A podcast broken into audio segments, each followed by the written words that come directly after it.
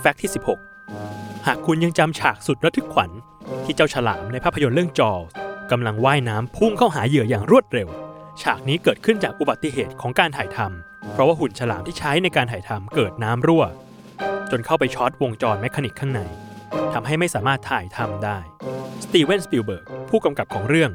จึงตัดสินใจใช้มุมกล้องแทนสายตาของเจ้าฉลาม Jaws ไปก่อน ในระหว่างที่เจ้าฉลามตัวจริงกำลังซ่อมอยู่